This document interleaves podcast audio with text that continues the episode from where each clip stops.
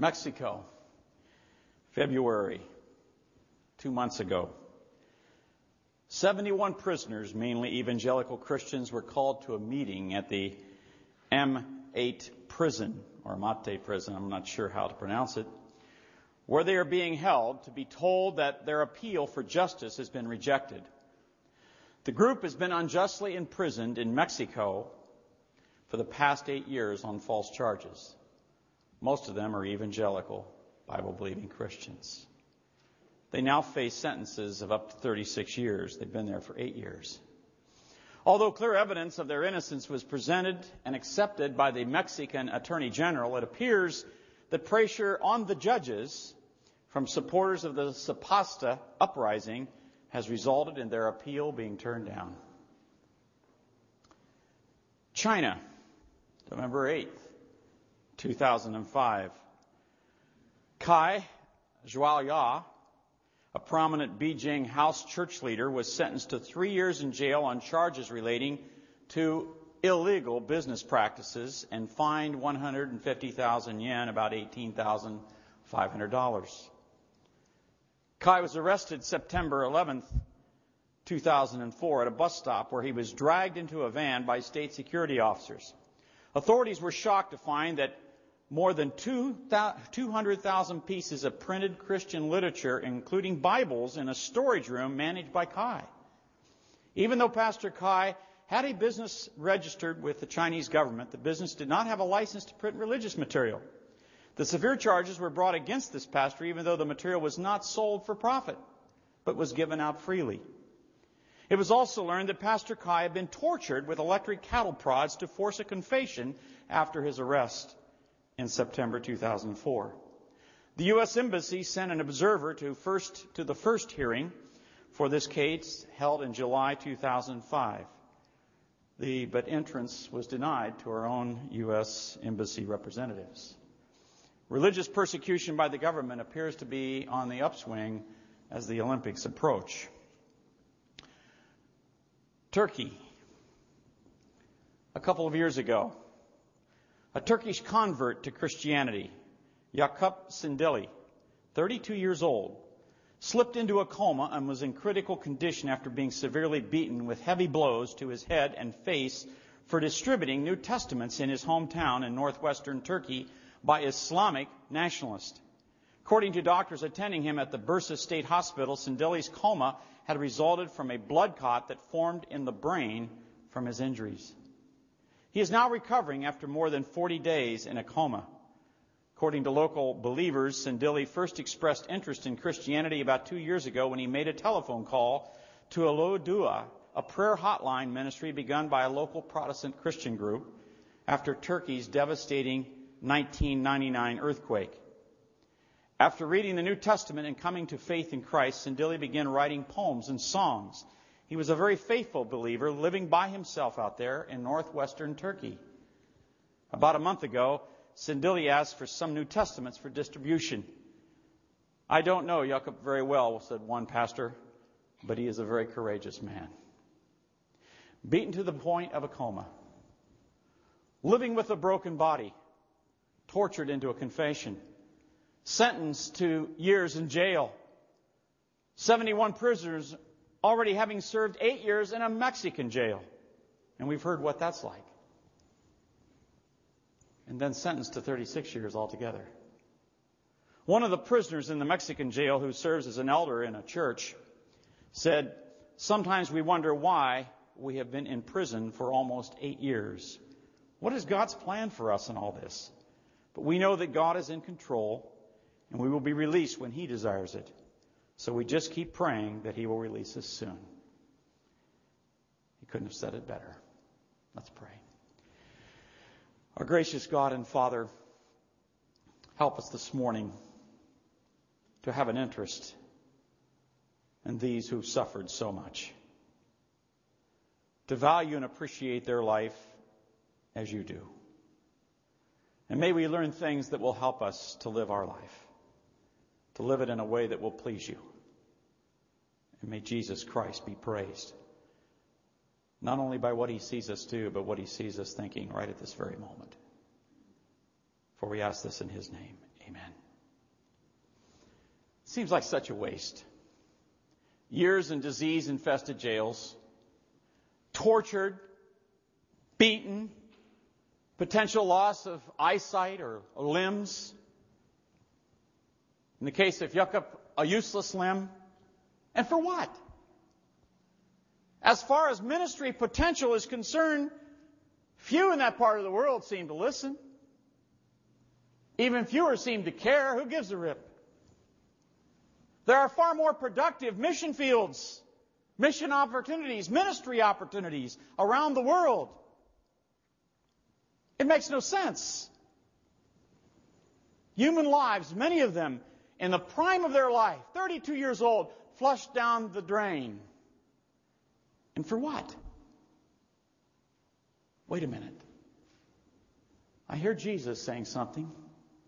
He's saying, I'll tell you for what. For loyalty. For loyalty. Sometimes the price of loyalty to Jesus can be very high. It's just such loyalty our Lord knew existed in the church in Smyrna. Their loyalty was infamous, and it was also so pleasing to our Lord. But he wanted to encourage them to continue to be loyal because things were not going to get better, they were actually going to get worse.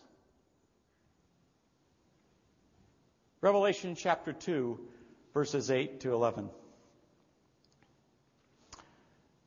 And to the angel of the church in Smyrna, write These things says the first and the last, who was dead and came to life. I know your works, your tribulation and poverty, but you are rich. And I know the blasphemy of those who say they are Jews and are not, but are of the synagogue of Satan. Do not fear any of those things which you are about to suffer. Indeed, the devil is about to throw some of you into prison that you may be tested, and you will have tribulation ten days. Be faithful until death, and I will give you the crown of life. He who has an ear, let him hear what the Spirit says to the seven churches. He who overcomes shall not be hurt by the second death. Be faithful unto death.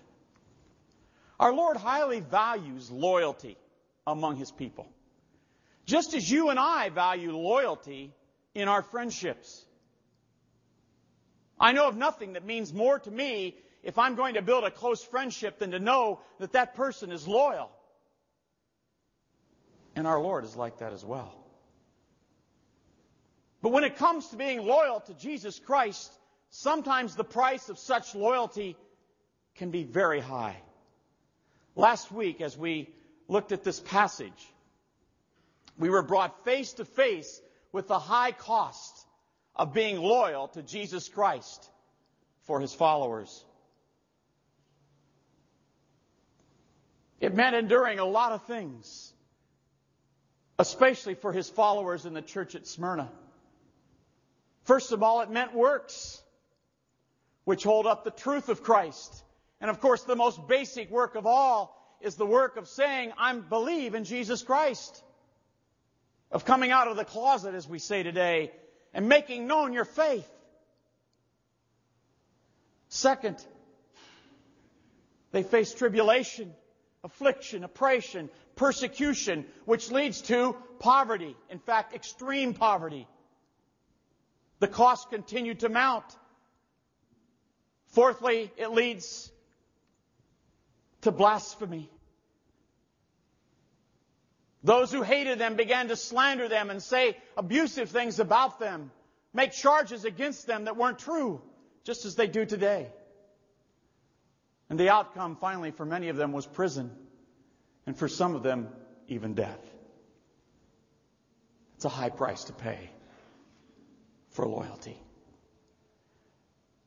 But for the church in Smyrna, this was the price of loyalty for the church during the second and third century AD, this was the price of loyalty. And for churches in China and Turkey and Mexico today, this is the price of loyalty for some churches. And by the way, the area in Turkey where this man was arrested and beaten, or pardon me, beaten, is the same area, same region where the church of Smyrna once existed 2,000 years ago. Jesus greatly values loyalty. Loyal followers who are faithful and devoted to Him even in the face of death. And His message, therefore, to Smyrna and to all His followers who face persecution is stay loyal, stay faithful, stay devoted. Okay, Lord. I hear you. I heard last week's message. But what's the incentive? After all, you gave me eternal life, and it is eternal. You can't take it away. You said you wouldn't take it away. So, Lord, if I'm facing a boiling pot of oil, and it looks like they're going to put me in that oil, why not just give in and tell them what they want to hear? Yes, Lord. You're saying that when others hear me stand tall for my Lord and say, I believe in Him in the face of such a horrible death, that they will be encouraged to come to faith? That many of the great revivals in the history of the earth, of the church, have been started because people were willing to stand up for their faith?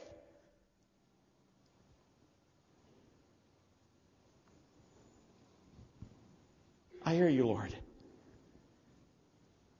And I agree. But I still don't know how to find that motivation, that inner, that inner motivation to be willing to face a pot of boiling oil, a burning tire necklace, a firing squad, a Mexican prison, even the rejection and the shame for what I believe by my friends, people that I've called my friends. It's just too painful, Lord. How do you expect me to remain loyal, Lord? Revelation 2, verse 8. And to the angel of the church in Smyrna write, These things says the first and the last, who was dead and came to life. When our Lord Jesus Christ introduces himself in each one of these letters to these churches, he's writing to the angel, as we've said, it's sort of a, a three way conversation here for the church to overhear. But when he introduces himself to the church, he is introducing himself, the introduction he provides about himself provides a backdrop against which that particular church should measure what he's about to say. These introductions are sound bites, if you will, taken from the words that he, that John had wrote in chapter 1 verses 13 to 18 where Jesus revealed himself to John. And he's taking clips from each one of those verses and he's using it as an introduction to these seven churches, but they're strategically placed and for good reason. You see, five out of the seven churches to whom he sends a letter in chapters 2 and 3 of Revelation receive a stinging rebuke from Jesus. However, in the case of the church of Smyrna, and the Church of Philadelphia, which we aren't talking about today, in the case of the Church of Smyrna, his words are intended to encourage them to stay the course and remain loyal throughout their suffering ordeal. There's no stinging rebuke. How he introduces himself in verse 8 provides the backdrop for those words of encouragement. In essence, as Jesus introduces himself, he is saying in effect, I'm with you all the way and let me tell you how. And we pick it up in verse 8. And he said to the angel in the church of Smyrna, These things says the first and the last. Jesus introduces himself as the first and the last. When Jesus uses this phrase to describe himself and his relationship to his people, he is capturing a phrase that the Lord God of the Old Testament used in relation with his people, Israel. And I want to read just a couple of these verses or passages. In Isaiah 44, 6, 9, we read this. Thus says the Lord, the King of Israel and his Redeemer, the Lord of hosts, I am the first and I am the last. Besides me, there is no God. And who can proclaim as I do? Who can tell the future? Then let him declare it and set it in order for me, since I appointed you, the ancient people, and the things that are coming shall come. Let them show these to them. Do not fear, nor be afraid. I told you from that time and declare it, you are my witnesses. Is there a God besides me? Indeed, there is no other rock. I know not one. Likewise, I hear Jesus saying to the church, I am the true God. I have declared the things that shall happen. I have ordained you, my people, the church. Nothing happens by accident. Everything that happens will serve my eternal purpose. Do not fear. Isaiah 48. Behold, I have refined you, but not as silver. I have tested you in a furnace of affliction. For my own sake, for my own sake, I will do it. For how should my name be profaned, and I will not give my glory to another? Listen to me, O Jacob and Israel, my called. I am he. I am the first and the last. Indeed, my hand has laid the foundations of the earth, and my right hand has stretched out the heavens. When I call to them, they stand up together. As I read these words, I think of Jesus, and I hear him saying, For my glory I will do it. I have chosen you in the furnace of affliction. I am the creator. Whatever I determine to happen will happen. I have a purpose in your suffering. It will come to an end. It won't last forever. But I will be glorified in it. Everyone shall know of my grace toward you and my love for you. And you shall know that I am the just one, declaring you just because you share my life and declaring those who do not share it unjust. The one other portion of Scripture where we find these phrases, I am the first and the last, is in Revelation chapter 1 and then Revelation 22. And when I saw him, I fell at his feet as dead, but he laid his right hand on me and saying to me, Do not be afraid. I am the first and the last. Then Revelation 22.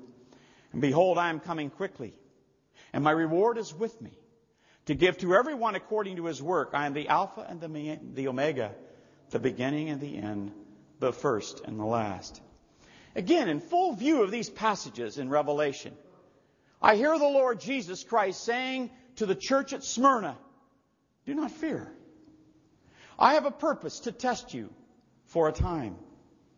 I have purpose to reward you for your loyalty to me throughout your ordeal and your testing. Do not fear. Do not be afraid. When it's all said and done, you will see that I did work out all things after the counsel of my, my own will, and that all things do work together for good to those who love God and who are called according to his purpose. That is why I created you. When it's all said and done, it will all be clear. This is the wallpaper that sets off the ordeal of suffering. But then one more statement the Lord makes the wallpaper even more vivid with something that they've known since they believed, but which they need to always be remembering and going back to, especially when life seems to go south, as we say. Revelation 2 8, these things says the first and the last, who was dead and who came to life. When Jesus introduces himself as the one who was dead and came to life, he's making it very clear to them. He's calling attention to the, to the fact that he is the resurrection and the life. This is brought out in Revelation 1:18, but I want you to notice what it really drives home. He's drawing these words from Revelation 1:18. He says, "I am he who lives and was dead, and behold, I am alive forevermore." Amen. I have the keys of Hades and death. I have the keys of Hades and of death. In the Bible, the spirits of those who have died are pictured in Hades. That is, in a place separate from their bodies. For unbelievers, that place is a place of temporary torment away from the Lord. For believers, that place is a place of comfort with the Lord. Their spirits. In contrast, the bodies of both believers and unbelievers are pictured as being, in the Bible, as being held in the grip, a motionless grip of a grave. And when Jesus says that he was dead, he's referring to his own death and burial, the death and burial of his own body in this earth. However, when his spirit entered within his body, and he came forth from the earth, rose again from the dead, it made it clear that he had power over death, power over Hades. It was a powerful statement indicating that he has the keys to free our spirits from Hades and our bodies from the grave. Keys are a symbol of authority in the Bible. Jesus has the authority to raise all who have been declared just by virtue of their faith in Him, to raise them into the fullness of everlasting life. And He has authority to raise all who have been declared unjust, to face judgment, and to be forever condemned in a second death called the lake of fire or hell. What Jesus was saying to Christians in Smyrna and to all people who may be suffering and facing death at this time is the gates of Hades shall not prevail against my church. For the believers in Smyrna who were being persecuted for their faith in Jesus, this would have brought great comfort to know that their troubles and what they were suffering, the loss of quality of life from being imprisoned, beaten, and hurt physically, the shortness of life, even death itself, that would be, this would be overcome, overcome by the one who had the keys to Hades and death. Furthermore, it would be a comfort to know that those who've caused their suffering and who refuse to turn and believe in Jesus, even at the moment of their testimony before Him, will forever be judged and condemned to a second death in hell. When it's all said and done, everything will turn out well. For those who believe in Jesus in the city of Samaria, or pardon me, Smyrna, and indeed for all who suffer their faith in any church at any time in any place. But then Jesus goes on to tell them just how well it will turn out for them in the end. It will turn out well, that's guaranteed. But just how well will it turn out? Because that adds more motivation, if you will, inner motivation, an inner understanding of what we face in this life, and the pressures that we're facing, and what's at stake. In the midst of their poverty, he reminds them that they are rich. Verse 9. I know your works, tribulation, and poverty, but you are rich. And I know the blasphemy of those who say they are Jews and are not, but are of the synagogue of Satan. They were rich in present possessions. They were rich in present privileges. And they were rich in terms of their future inheritance. We're going to look more closely at that next week. For, but for now, it's important for us to remember that when you are poor and you're impoverished, what do you dream of? Some of you have sort of raised yourself up by your own bootstraps. Because there was a point in your life when you were dealing with poverty. And you were saying to yourself, I'll never be poor again. You dreamed about the day when you would be freed from the poverty and that you would enjoy a measure of wealth and riches. That's exactly what he's doing here. He's trying to remind them of just how rich they are and how rich they will be. We'll look at that in more detail next week. But there are some things that exceed the riches which have been reserved in heaven for those who believe in Jesus Christ and who have become and continue to be good and faithful servants.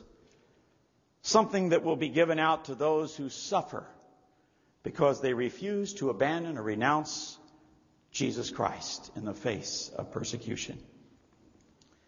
It's called the crown of life. The crown of life, and we meet it in verse 10. He says, Do not fear any of those things which you are about to suffer. Indeed, the devil is about to throw some of you into prison that you may be tested, and you will have tribulation ten days. Be faithful until death, and I will give you the crown of life. Be faithful unto death. That is, until death gives you some sense of relief. And in the midst of the suffering and the testing, be faithful. Remain devoted to me. Do not deny my name. Do hold it up before all people to see. And I will give you the crown of life. In the New Testament, there are two words that are used for crown. One is the diadem. This is the crown that we find where it talks about uh, in chapter 19 of Revelation, Jesus having many crowns, referring to his regal or kingly position. It's the crown of a king or a queen. This is not the crown referred to here in chapter 2, verse 10. The other word translated crown in the New Testament is the word Stephanos. Stephanos. A symbolic, symbolic crown which is made of a wreath, a laurel wreath, consisting of several bent olive or pine twigs and interlaced with flowers and grass and beautiful things, and then set down or laid down upon the head of someone who has been victorious. They were put around the heads, especially of athletes and soldiers. Athletes who'd been victorious in competition, soldiers who had been victorious in battle. The Stephanos crown was symbolic, and it always intended to carry a message. Whereas the crown, the diadem, created fear, the Stephanos sent a message. And the message was this. The message was a symbolic one which said in effect, the one who receives this crown is to be valued is to be appreciated, is to be respected, is to be admired, is to be honored. Why? Because he or she has been victorious in some way. In battle, in competition, even in the realm of politics, it was used.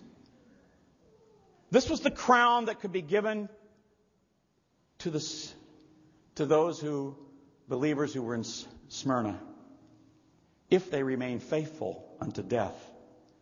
And it's called the crown of life because those to whom it would be given have been victorious in life, even up to the point of death. Speaking of believers who were faithful unto death, we are told in Revelation 12:11, and they overcame him, Satan, by the blood of the Lamb and by the word of their testimony, and they did not love their lives to death. They did not love their lives to death, but they laid down those lives as a testimony to their faith in Jesus Christ. When that happens, that life isn't wasted. That life is not thrown away. That life is valued by Jesus. And he gives them the crown of life. The world regarded those lives as worthless, of no value. Such faithful and devoted followers of Jesus are often regarded as the dregs of society in some parts of the world. The garbage that needs to be taken out and burned or thrown to the, the beast or crucified or shot. But Jesus promises to crown their life in such a way that everyone will look up to them throughout eternity and realize that this life was worth living. Here is a life that was really worth living. This life is precious. It's eternally worthy. It's honored to be honored and respected and valued by all who call Jesus Lord. Now, the crown of life is mentioned in one other place in the Bible where it makes it clear that that crown is available to all of us as well for a different, slightly different reason. It's found in James chapter 1, verses 12 to 15. Blessed is the man who endures temptation. For when he has been approved, he will receive the crown of life which the Lord has promised to those who love him. Let no one say when he is tempted, I am tempted by God, for God cannot be tempted by evil, nor does he tempt anyone. But each one is tempted when he is drawn away by his own desires and enticed. And then when desire has conceived, it gives birth to sin, and sin, when it is full grown, brings forth death. In James 1, it becomes clear that this crown of life is within the reach of every believer, not just those who suffer horrendous persecution. It will be a reward for followers of Christ who have been victorious over their fleshly bodies. They have dealt with sin and evil, which works through the body, through the flesh, as the Bible says, to dominate our life.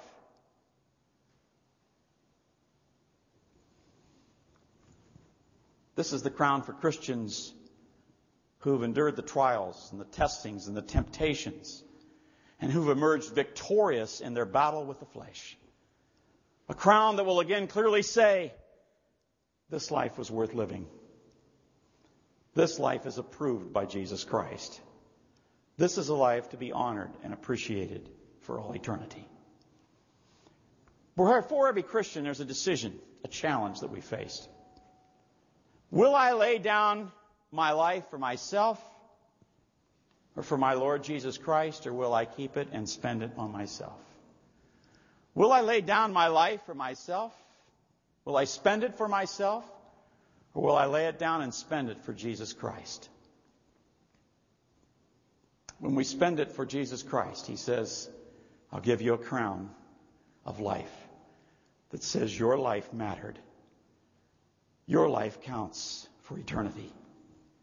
Your life will amount to something in my eyes and forever. Your life has worth and value and significance. Now you may be thinking, and I may be thinking, I can get along without that symbolic wreath. After all, I have eternal life that Jesus promises he will never take from me. He gave it to me as a gift because I believed in him. And I do believe in him with all my heart. But I know I'm going to heaven. Why deny myself? Why deny yourself what our flesh craves in life? So what if I can't have this crown of life? Sounds logical.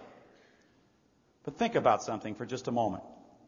Think back over your life and think about those moments in your life when you felt like you were on top of the world when you felt so good about yourself and about the life you were living.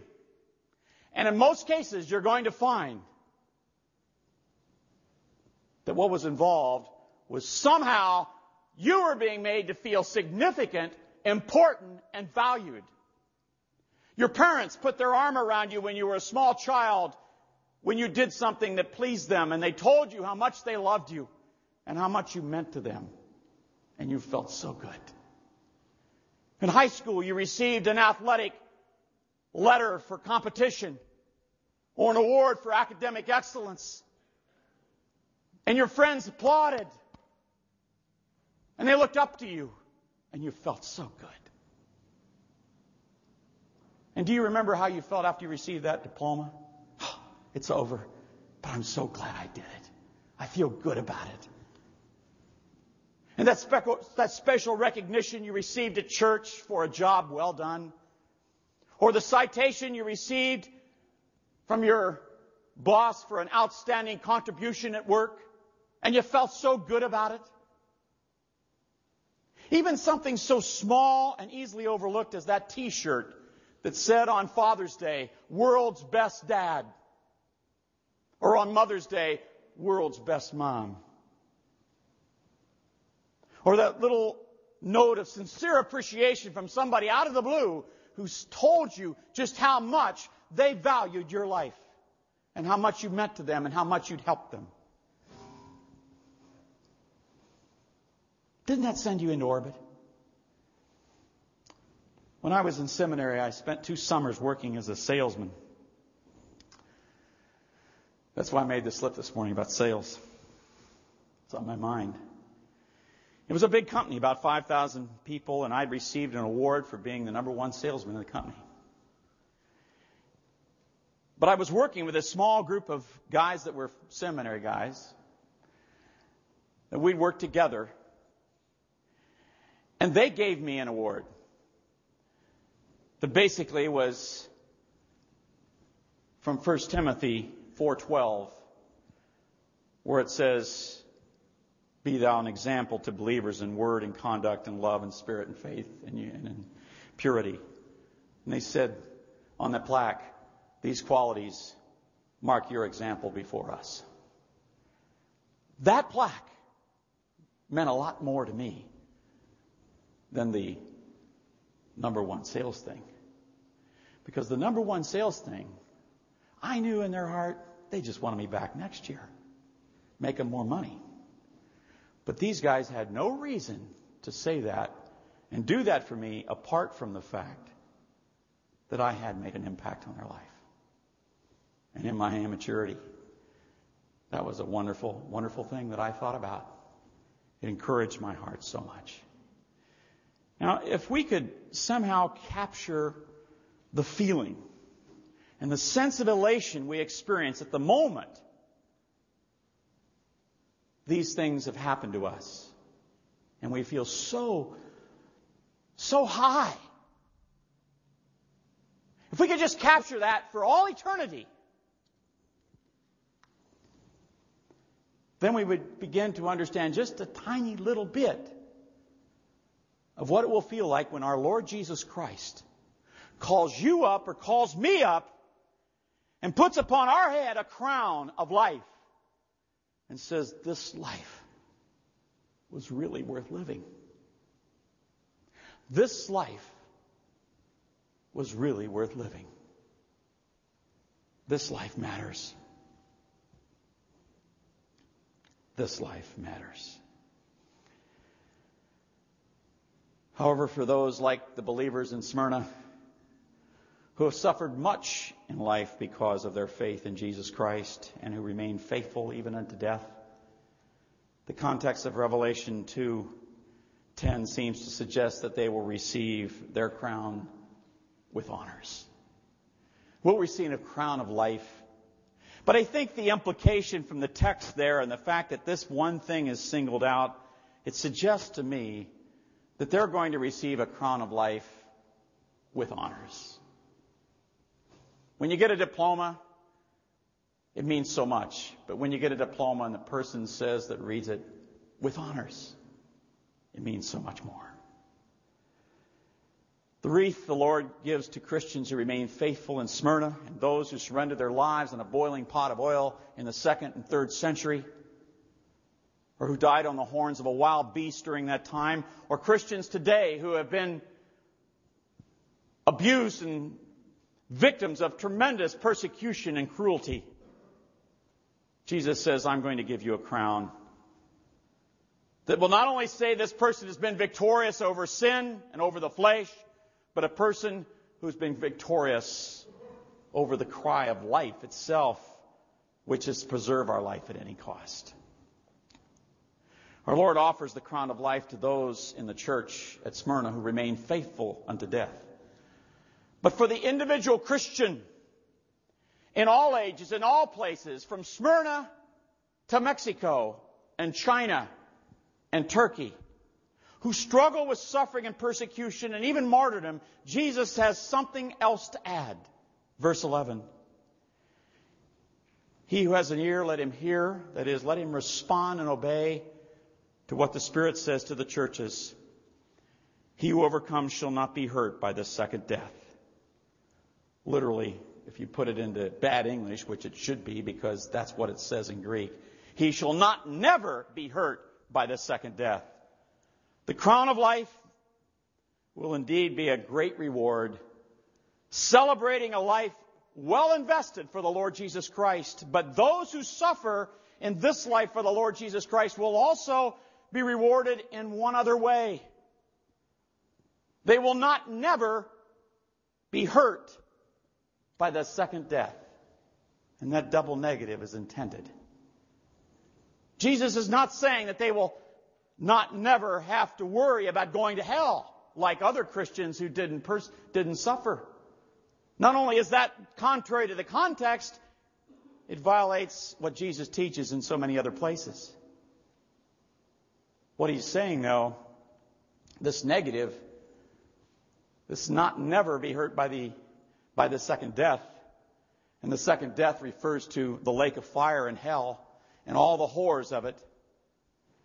When Jesus says they shall not never be hurt by that, it was a litotes. And you've heard me talk about this before because it comes up often in Scripture and is very important in interpreting the Word of God.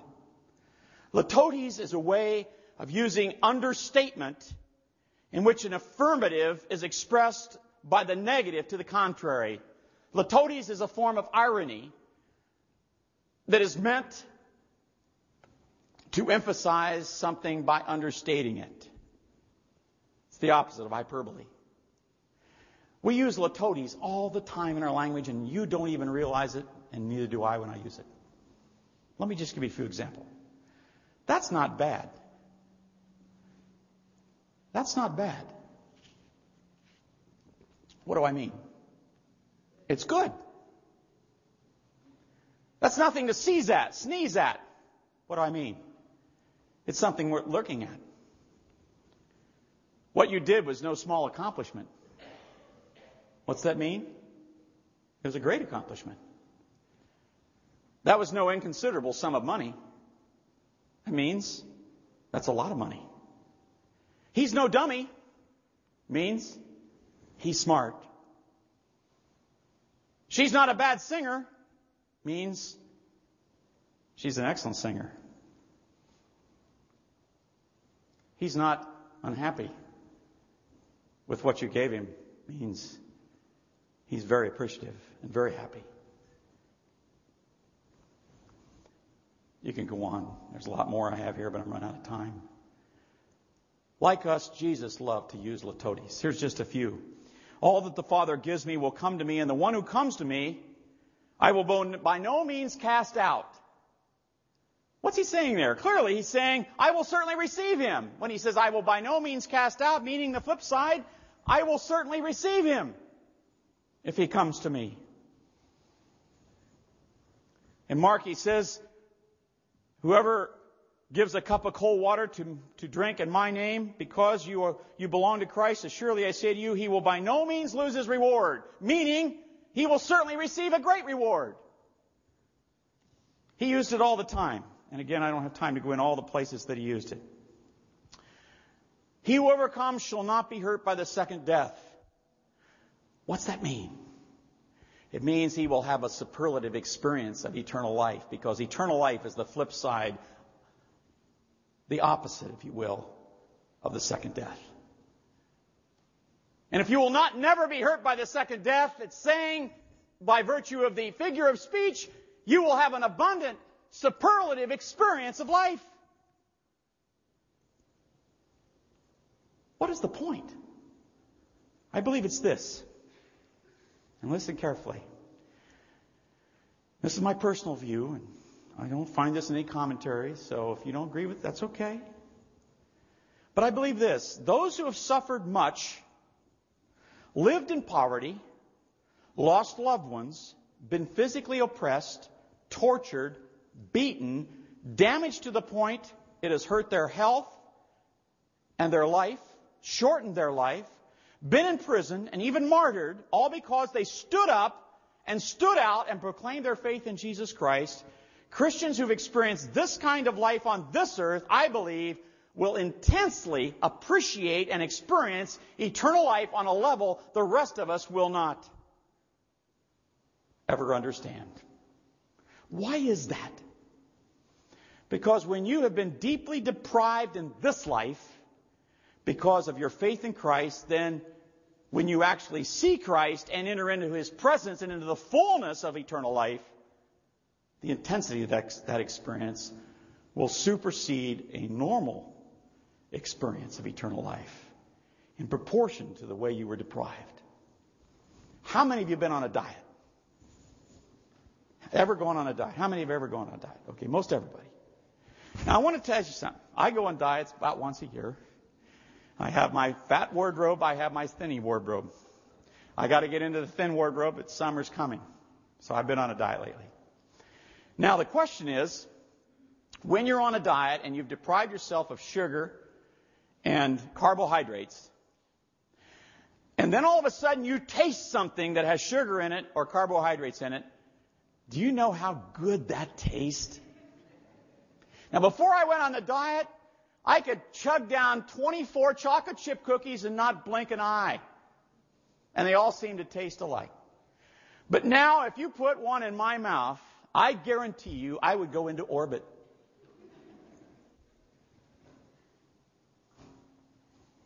The other night I tasted just a little carbohydrates. Whoo, did that taste good? I love steak, but it only goes so far. The point I'm trying to make is when you've been deprived of life, you're going to appreciate life, eternal life, so much more. When Ivan Nolisti came to California, I remember him coming here. And I remember when I first came here, I came here and I smelled this fresh smells and I saw some things I'd never seen before. And it was a really nice, nice place. I thought people here have it pretty nice. But when Ivan came here, he saw things I never saw before. He said, the streets are so clean. And the homes are so nice. And you have trees everywhere. They haven't been cut down and used for charcoal.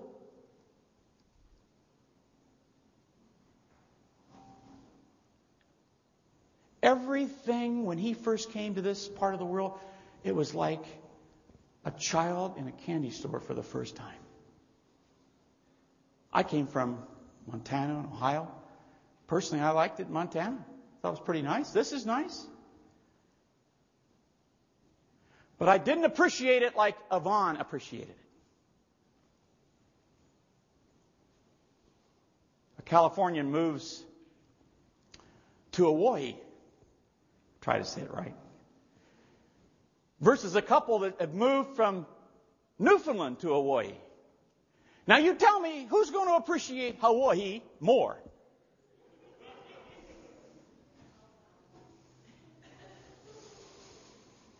It's like that with eternal life. Who will have the most intense experience of eternal life? Polycarp, who was burned at the stake for his faith, or Saddleback Sam, who struggle has been basically to try to keep up with the Joneses? Who's going to have the most intense experience of eternal life? In fact, this whole idea has been driven home to me a number of years ago by a person in our church who came to me right after I came here. I was maybe a week or so into my first year of ministry, and he said, I want to tell you a joke. I said, okay. He said there was three men from different parts of the country that three believers who died and went to heaven. The first believer was from Michigan. And he went to heaven and he met St. Peter, and St. Peter leaned over and whispered in his ear, and he says, Oh, you're going to love it here. The weather is so, so nice here in heaven.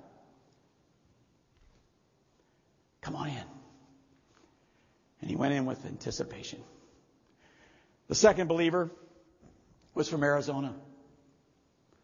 And he comes to St. Peter, a nice believer from Arizona, and he says, Oh, I'm looking forward to it. He says, You, whispers in his ear, you won't believe the river of life. It's just such a beautiful thing. It's got trees all around it, and it's just such a beautiful place to be. You will really enjoy it. And the man, the believer from Arizona, said, Oh, I'm looking forward to it. And then there was a man that came, a believer, from Southern California. And he came to heaven. And he met St. Peter. And St. Peter reached over in his ear and he says, You won't like it here very much. You won't like it here very much. Now let that sink in a minute. It took a while for me to get it too.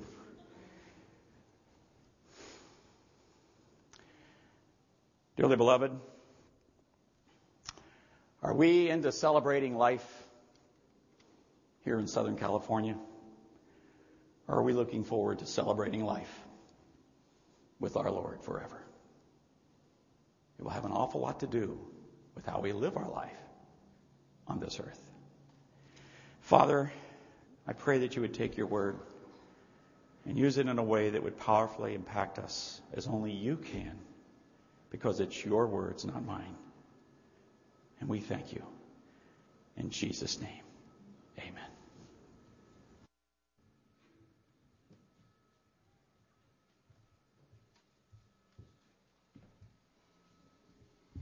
We're going to close with uh, hymn number 648.